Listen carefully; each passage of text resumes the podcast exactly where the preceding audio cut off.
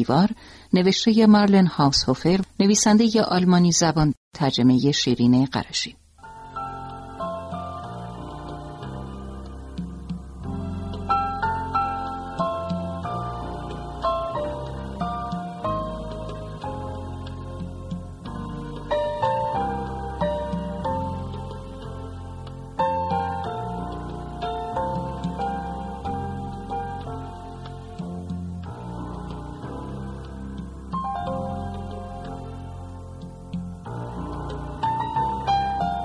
پس از آنکه سه هفته از اقامتم در مرتع گذشت یک روز تمام قوایم را جمع کردم تا بار دیگر به کشتزار سیب زمینی سر بزنم. بعد از چند هفته هوای خوب و گرم این اولین روز خنک و ابری بود. زیبا و گوساله را در آخر بستم و ببری را در خانه حبس کردم. لوکس مثل همیشه با من آمد. نزدیک نه صبح به خانه شکار رسیدیم. وقتی به داخل خانه قدم گذاشتم فورا آن فرو رفتگی آشنا را روی تختم دیدم. دور خانه را گشتم و گربه را صدا کردم ولی نیامد. آن وقت سراغ کشتزار رفتم. بوته های سیب زمینی دیگر باز شده بودند. از میان دیوار نگاه کردم. خانه کوچک از شاخ و برگ بوته کاملا پوشیده شده بود. مرد پیر را نمی توانستم ببینم. حتما پشت حصار گزنه ها دراز کشیده بود. تنگه مثل همیشه عبوس و نمناک بود. هیچ چیز عوض نشده بود. در خانه شکاری کوله پشتیم را از آخرین سیب زمینی هایی که باقی مانده بود پر کردم و پیژامه پشمی هوگو را هم با خود به مرتع آوردم. شبها آنجا خیلی خنک بودند. نزدیک چهار بعد از ظهر به کلبه مرتع رسیدم. ناگهان احساس تشویش کردم. حس می کردم واقعا به هیچ جا تعلق ندارم. اما بعد از چند دقیقه احساسم ناپدید شد. ببری با خشم به هوای آزاد پرید. به غذایش اعتنا نکرده بود. وظایف آخر را انجام دادم و به تخت رفتم. خوب بود که خاطرم از در جمع شده بود. خانه شکار سر جایش بود و می توانستم امیدوار باشم که گربه مادر هنوز زنده است. بچه که بودم ترس دیوانواری عذابم می‌داد. همیشه می ترسیدم تا به چیزی پشت کنم آن چیز ناپدید شود. ولی آیا ترس های من واقعا دیوانوار بودند؟ آیا دیوار تاییدی بر ترس کودکانه من نبود؟ شبانه زندگی گذشتم را و هرچه به آن دلبستگی داشتم به نحوی اسرارآمیز از من دزدیده بودند.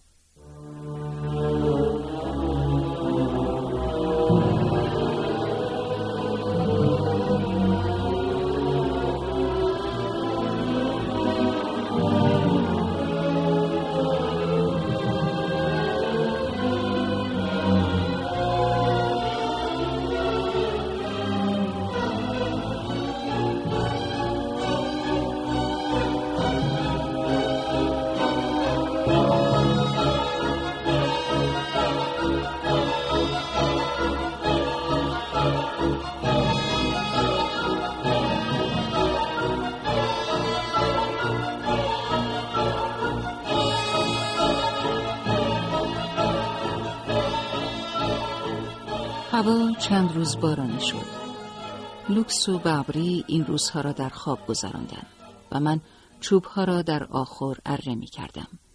زیبا آنقدر شیر می‌داد که خیال داشتم ذخیره ای از کره تهیه کنم.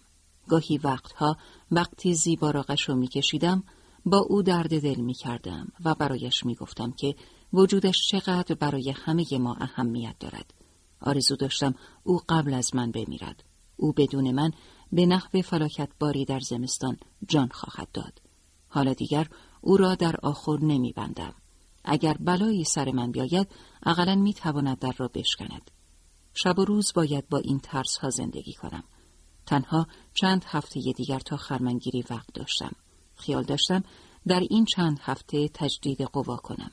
روزی بعد از یک رگبار شدید به در رفتم که کشزار را وجین کنم.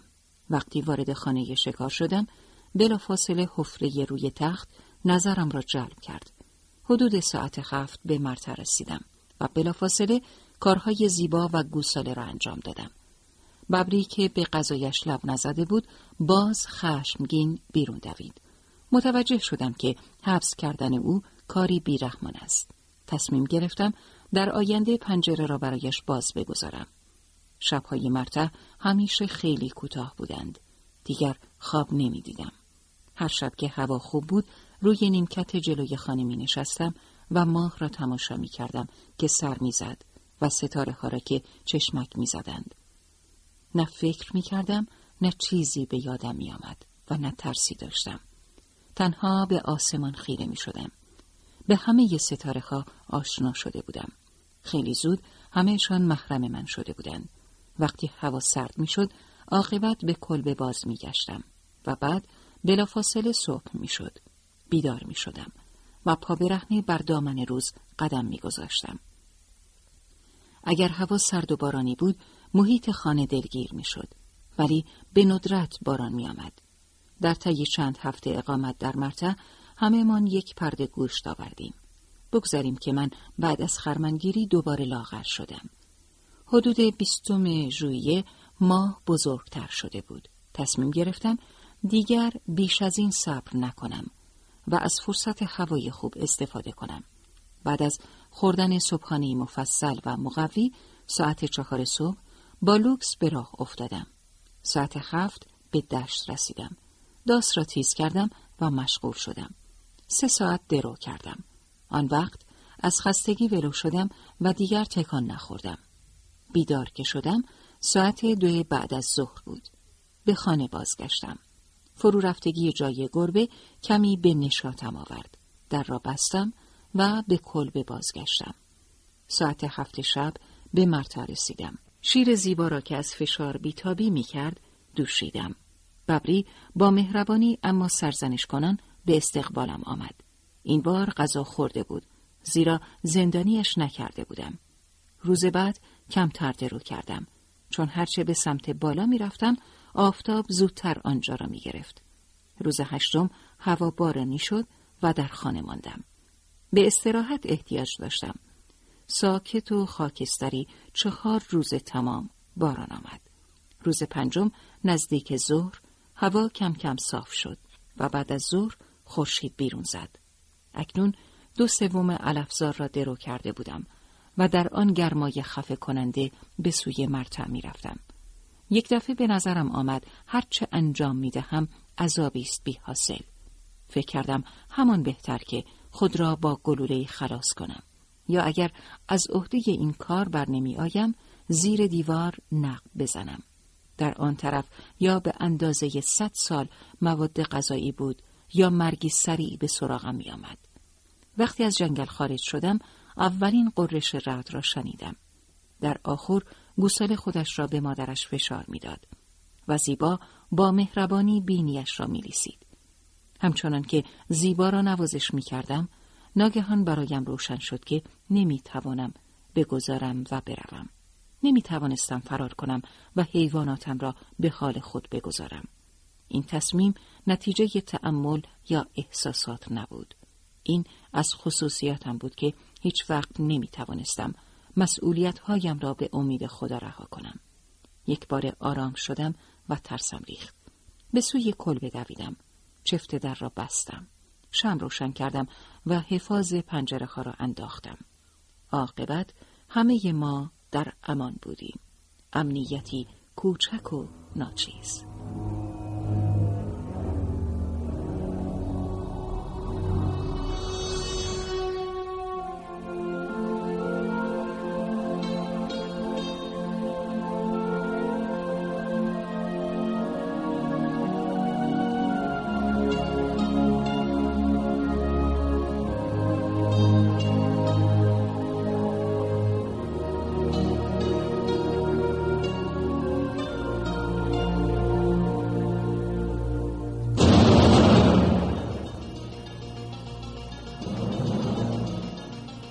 پنج روز بعد از آن طوفان دوباره با لوکس به در رفتم و طی چند روز بقیه یونجه ها را درو کردم وظیفه شاق به پایان رسیده بود و حال خسته بودم و راضی یادم نمی آمد از زمانی که بچه هایم بزرگ شده بودند چون این احساس رضایتی را تجربه کرده باشم. در آن زمان که فرزندانم هنوز کوچک بودند پس از زحمات یک روز دراز وقتی اسباب بازی ها جمع و جور می شدند و بچه ها حمام شده در تختشان به خواب می رفتند آن وقت احساس می کردم خوشبختم. دیگر ماه اوت فرا رسیده بود و تا چند هفته دیگر به اقامتگاه زمستانی خودمان باز می گشتیم. ببری این بار با سر و صدا از ما استقبال نکرد. با اوقات تلخ کنار بخاری نشسته بود. متوجه شدم روی سپا می لنگد. یک خار به پنجش فرو رفته بود. حداقل ده بار سعی کردم آن را با پنس بیرون بیاورم. آخرش موفق شدم. چون پرندهی حواس ببری را از من و پنس پرت کرد. جراحی کوچک با موفقیت انجام شد. بعد از خرمنگیری با آرامش تمام در خانه ماندم. روزها یک نواخت به شب می رسیدند. بعد از صبحانه بازیگوشه های ببری آغاز می شد. گرگم به هوا دور خانه. گاهی اوقات خودم را به زور مجبور می کردم. ولی برایم خوب بود و ببری برای سلامتش به آن احتیاج داشت. بعد از استراحتی کوتاه به سراغ شیر می رفتم. سر شیرش را می گرفتم و گاهی اوقات از آن کره می گرفتم. بعد از نهار روی نیمکت می نشستم و به چرت می افتادم. وقتی احساس می کردم دارد خوابم می برد بلند می شدم و با لوکس به جنگل می رفتم. معمولا به دیدگاه می رفتیم و من با دوربین به روستا نگاه می کردم. در واقع فقط از سر عادت این کار را انجام می دادم. هیچ وقت زیاد آنجا نمی ماندم. گردشمان که تمام می شد لوکس روی نیمکت جلوی خانه دراز می کشید و در آفتاب به خواب می رفت. بیش از همه دوست داشتم سبززار را تماشا کنم. همیشه جنبشی ملایم داشت. حتی وقتی فکر می کردم باد نمی آید. گاهی وقتها از خواب می پرم. در آن چند لحظه که ذهن هنوز از خواب فلج است اجسامی می بینم که برایم ناآشنایند و نمی‌دانم نامشان چیست. و بعد آن صندلی که لباسهایم رویش افتاده است به جسمی آشنا تبدیل می شود. جای تعجب نبود که اصولا اینجور فکرها به مغزم می آمد. آخر هیچ چیز نبود که حواسم را به خود بکشاند و ذهنم را مشغول کند. نه کتاب، نه گفتگو، نه موسیقی، هیچ. با به سر رسیدن دوران کودکی یادم رفته بود چگونه هر چیزی را با چشم خودم بنگرم و از یاد برده بودم که دنیا زمانی جوان دست نخورده زیبا و رعباور بود من هم مانند همه انسانها همیشه در گریزی پرشتاب بودم و اسیر رؤیاهای روزانه از آنجا که مرگ فرزندانم را به چشم ندیده بودم خیال می کردم هنوز اند. اما من به چشم خود دیدم که لوکس چگونه به قدر رسید. چگونه مغز گوساله از میان فرق شکافتش بیرون زد و چگونه مروارید مانند تک گوشتی خونالود خودش را روی زمین کشید. واقعیت این بود و از آنجا که من همه اش را دیدم دیگر دشوار است روزها اسیر رویا شوم. حس می کنم امید در من مرده است و از این بابت در خراسم. نمی‌دانم آیا قدرت دارم فقط با واقعیات زندگی کنم؟ گاهی سعی می کنم با خودم رفتاری مانند آدمهای مصنوعی داشته باشم. این کار را بکن، برو آنجا، فراموش نکن فلان کار را انجام دهی. ولی تنها مدت کوتاهی عملی است. آدم مصنوعی خوبی نیستم. هنوز یک انسانم که فکر می کند و حس دارد. برای همین اینجا نشستم و آنچه را که اتفاق افتاده است می نویسم. و برایم اهمیت ندارد که احیانا موشها این نوشته را خواهند خورد. سخت می توانم دوباره در ذهنم به آن تابستان در مرتباز گردم. چقدر دور و غیر واقعی است. در آن زمان لوکس، ببری و گوساله هنوز زنده بودند و من از همه جا بی خبر. دیگر نمی‌خواهم ببینمش. دیگر هرگز.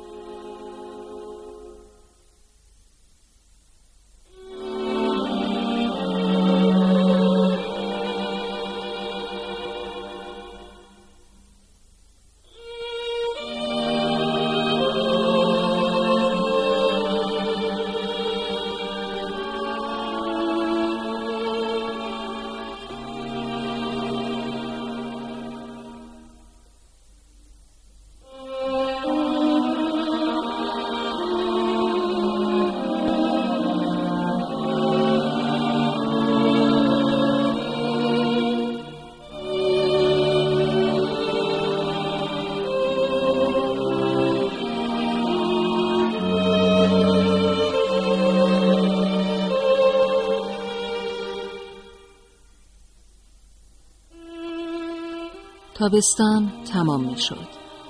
در آخرین هفته ماه اوت هوا منقلب شد. مجبور شدم بخاری روشن کنم. ببری هفته غمگینی را در کل بگذراند. کنار پنجره می نشست و اندوهگین به باران خیره می شد. کم کم دلم هوای خانه شکار را کرده بود. هفته بعد از نور آفتاب که بر صورتم تابید بیدار شدم. روز درخشان و زیبایی بود. ولی چیزی تغییر کرده بود. برف اول روی صخره ها برق می‌زد. بار دیگر زندگی عادیم را از سر گرفتم. با لوکس به گردش می‌رفتم. با ببری بازی می کردم و وظایف خانه را انجام می دادم. یک شب که در تختم از سرما می لرزیدم، حس کردم بیش از این ماندن در آنجا خطرناک است. صبح که شد، لوازم ضروری را جمع کردم و در کوله پشتی جا دادم. ببری را در آن جعبه منفور حبس کردم. زیبا و گوساله را از آخر بیرون آوردم و آماده سفر شدم. هفته صبح راه افتادیم و یازده به خانه شکار رسیدیم. اول از همه ببری را از زندانش آزاد کردم. زیبا و گوساله را آزاد گذاشتم که در صحرا بچارند. لوکس با شادمانی از خانه استقبال کرد. تا عصر مشغول رفت و روب بودم. پس از آنکه زیبا را دوشیدم و او و گوساله را به آخر قدیمیشان بردم، فرصت کردم چیزی بخورم. خسته به تخت رفتم و فورا خوابم برد. چیزی سرد و نمناک به صورتم خورد و با فریادهای کوتاه شادمان بیدارم کرد. چراغ را روشن کردم و آن گلوله خاکستری خیس از شبنم را در آغوش گرفتم. گربه به خانه بازگشته بود و با میو میوهای فراوان ماجراهای تابستان دراز و تنهایش را برایم تعریف می کرد. کاسش را از شیر گرم پر کردم و او با حرس به جانش افتاد. لوکس جلو آمد و هر دو با نوازش و مهربانی از هم استقبال کردند. خوشحال بودم که به زندگی عادی خود بازگشته بودم.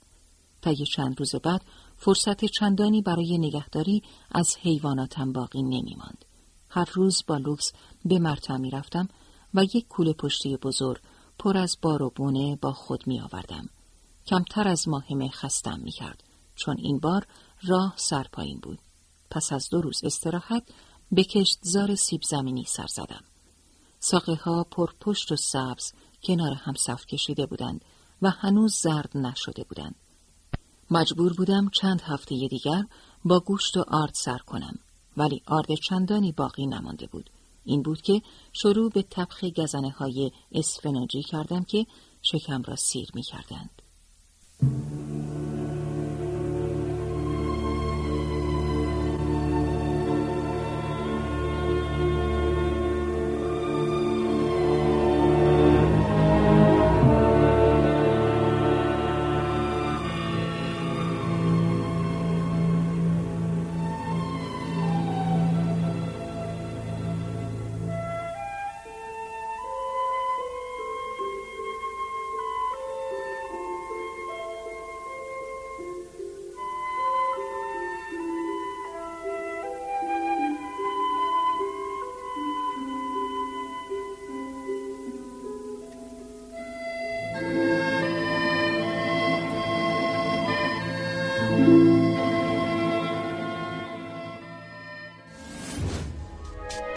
شما هم می‌تونید دقدقه ها و تجربه های خودتون رو با دیگران به اشتراک بذارید.